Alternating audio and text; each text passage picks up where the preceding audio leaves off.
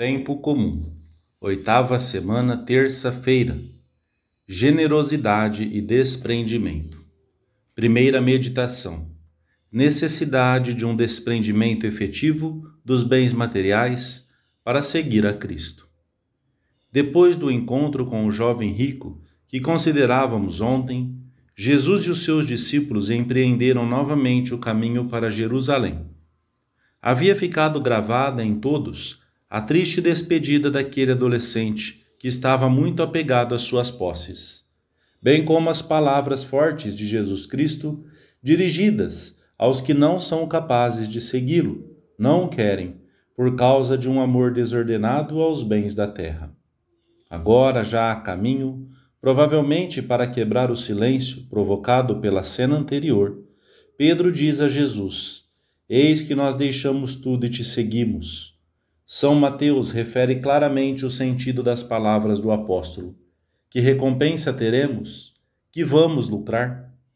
Santo Agostinho, comentando esta passagem do Evangelho da missa de hoje, interpela-nos com estas palavras: Eu te pergunto, alma cristã, se te fosse dito o mesmo que àquele rico, vai e vende tu também todas as coisas, e terás um tesouro no céu e depois vem e segue a Cristo, ir-te-ias embora triste como ele? Nós, tal como os apóstolos, deixamos o que o Senhor nos foi pedindo, cada um segundo a sua vocação, e temos o firme desejo de desfazer qualquer laço que nos impeça de correr para Cristo e segui-lo. Podemos renovar hoje o propósito de ter o Senhor como centro da nossa vida mediante um desprendimento efetivo daquilo que temos e usamos, para que possamos dizer com São Paulo: Tenho tudo por lixo, contanto que ganhe o amor de Cristo. Certamente, quem reconheceu as riquezas de Cristo, nosso Senhor, desprezará todas as coisas por causa delas. Dinheiro, riqueza, poder tornam-se lixo aos seus olhos. Nada pode haver que se lhes compare. Nenhuma coisa tem valor quando comparada com Cristo. Eis que nós deixamos tudo. Que deixaste, Pedro? Uma pobre barca e uma rede. Ele, no entanto, poderia responder-me: Deixei o mundo inteiro, já que não reservei nada para mim, tal como nós desejamos fazer. Temos considerado repetidas vezes, porque é um ponto essencial para seguir a Cristo que o Senhor exige a virtude da pobreza a todos os seus discípulos, de qualquer tempo e em qualquer situação em que se encontrem na vida. Ora bem, isto significa que temos de chegar a uma austeridade real e efetiva na posse e no uso dos bens materiais, plenamente conscientes de que não podemos alcançá-la sem muita generosidade, inumeráveis sacrifícios e um esforço incansável como diz Paulo VI. Devemos, pois, verificar agora se caminhamos passo a passo por essa senda árdua, de modo a podermos dizer não só que amamos a pobreza, mas que estamos aprendendo a vivê-la no dia a dia, em todas as suas dimensões. Mais uma vez, hão de aflorar a nossa consciência tantos pormenores que caracterizam uma vida sinceramente desprendida dos bens materiais.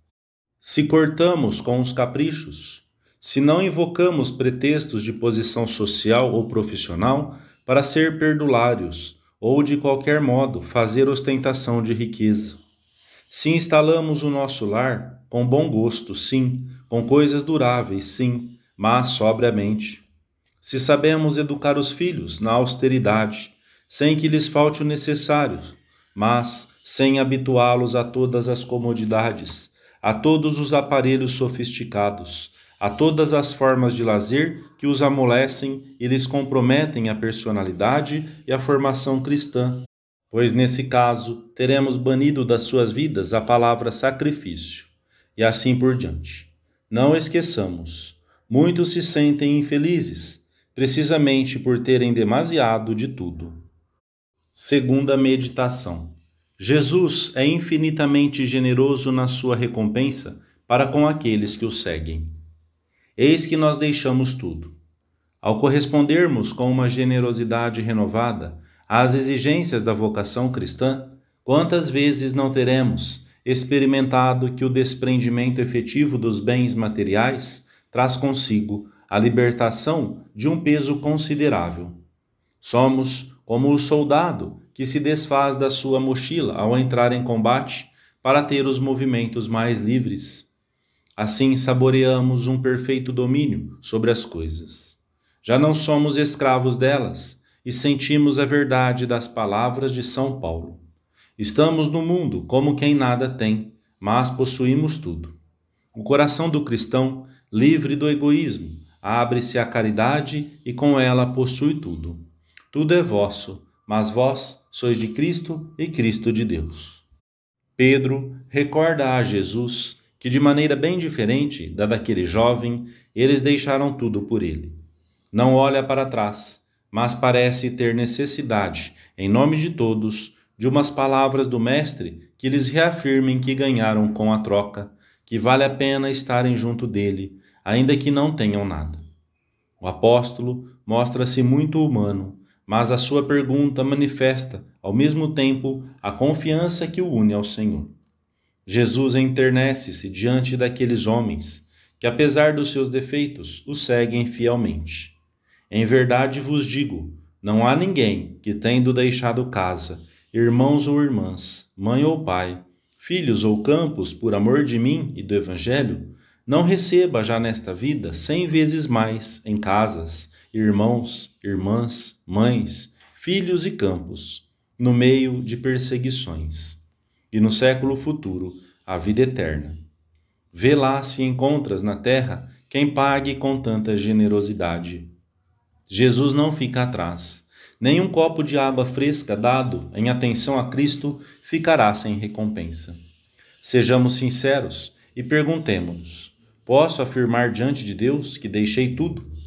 Se for assim, Jesus não deixará de nos confirmar no caminho a que nos chamou.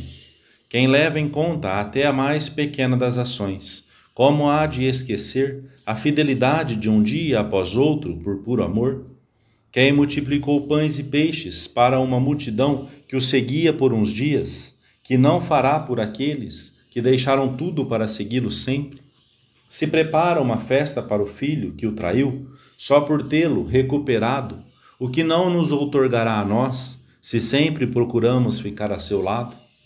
As palavras de Cristo deram segurança àqueles que o acompanhavam naquele dia a caminho de Jerusalém, bem como a todos os que ao longo dos séculos, tendo deixado tudo para segui-lo, buscam no seu ensinamento a firmeza da fé e da entrega. A promessa de Cristo ultrapassa de longe toda a felicidade que o mundo pode dar. Ele nos quer felizes também aqui na terra.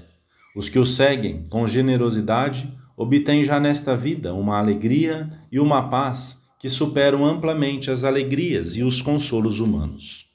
E a essa alegria e paz soma-se a bem-aventurança eterna. São duas horas de vida e o prêmio é grandíssimo. E ainda que não houvesse nenhum, a não ser cumprir o que o Senhor nos aconselhou, é grande paga podermos imitar Sua Majestade em alguma coisa. Terceira meditação. Sempre vale a pena seguir a Cristo, o cento por um aqui na terra e a vida eterna junto de Deus no céu. Vós assegurais, Senhor, aos homens e aos animais a saúde, em proporção com a imensa extensão da vossa misericordiosa bondade, diz o salmista. Se Deus concede a todos, bons e maus, homens e animais, um dom tão precioso, meus irmãos, o que não reservará àqueles que lhes são fiéis? Vale a pena que nos empenhemos em seguir o Senhor, em ser-lhe fiéis a todo momento, em ser generosos sem medida. Ele nos diz através de São João Crisóstomo: O ouro que pensas emprestar, dá-me a mim, e eu te pagarei com mais juros e com mais garantias. O corpo que pensas alistar no exército de outro, alista-o no meu, porque eu supero a todos no pagamento e na retribuição. O seu amor é grande. Se desejas emprestar-lhe, ele está disposto a receber. Se queres semear, ele te vende a semente. Se queres construir, ele te diz: edifica nos meus terrenos. Porque corres atrás das coisas dos homens, que são pobres mendigos e nada podem, corre atrás de Deus, que em troca de coisas pequenas te dá outras grandes. Não devemos esquecer que as recompensas o Senhor acrescenta as perseguições, porque estas também são um prêmio para os discípulos de Cristo. A glória do cristão é assemelhar-se ao seu Mestre, tomando parte na sua cruz para participar com ele da sua glória. Se essas perseguições nos atingem em alguma das suas diversas formas, injustiças, calúnias, manobras baixas na vida profissional, zombarias, devemos entender que podemos convertê-las num bem, numa parte do prêmio, pois o Senhor permite que participemos da sua cruz e nos unamos mais a Ele. Quem é fiel a Cristo tem a promessa do céu para sempre.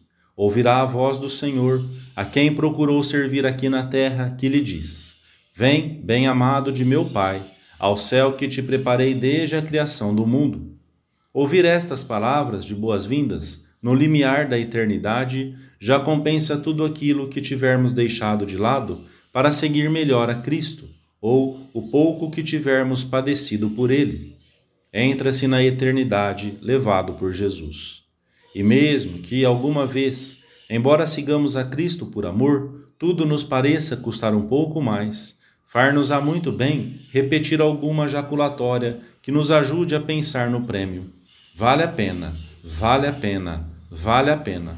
A esperança fortalece-se e o caminhar torna-se seguro. Não sentiremos falta de nada se tivermos Jesus Cristo.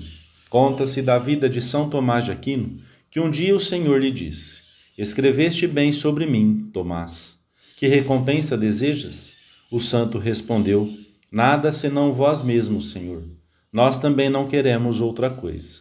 Pedimos agora a Santa Maria que nos obtenha disposições firmes de desprendimento e generosidade, para que, tal como ela, propaguemos à nossa volta um clima alegre de amor à pobreza cristã Amém.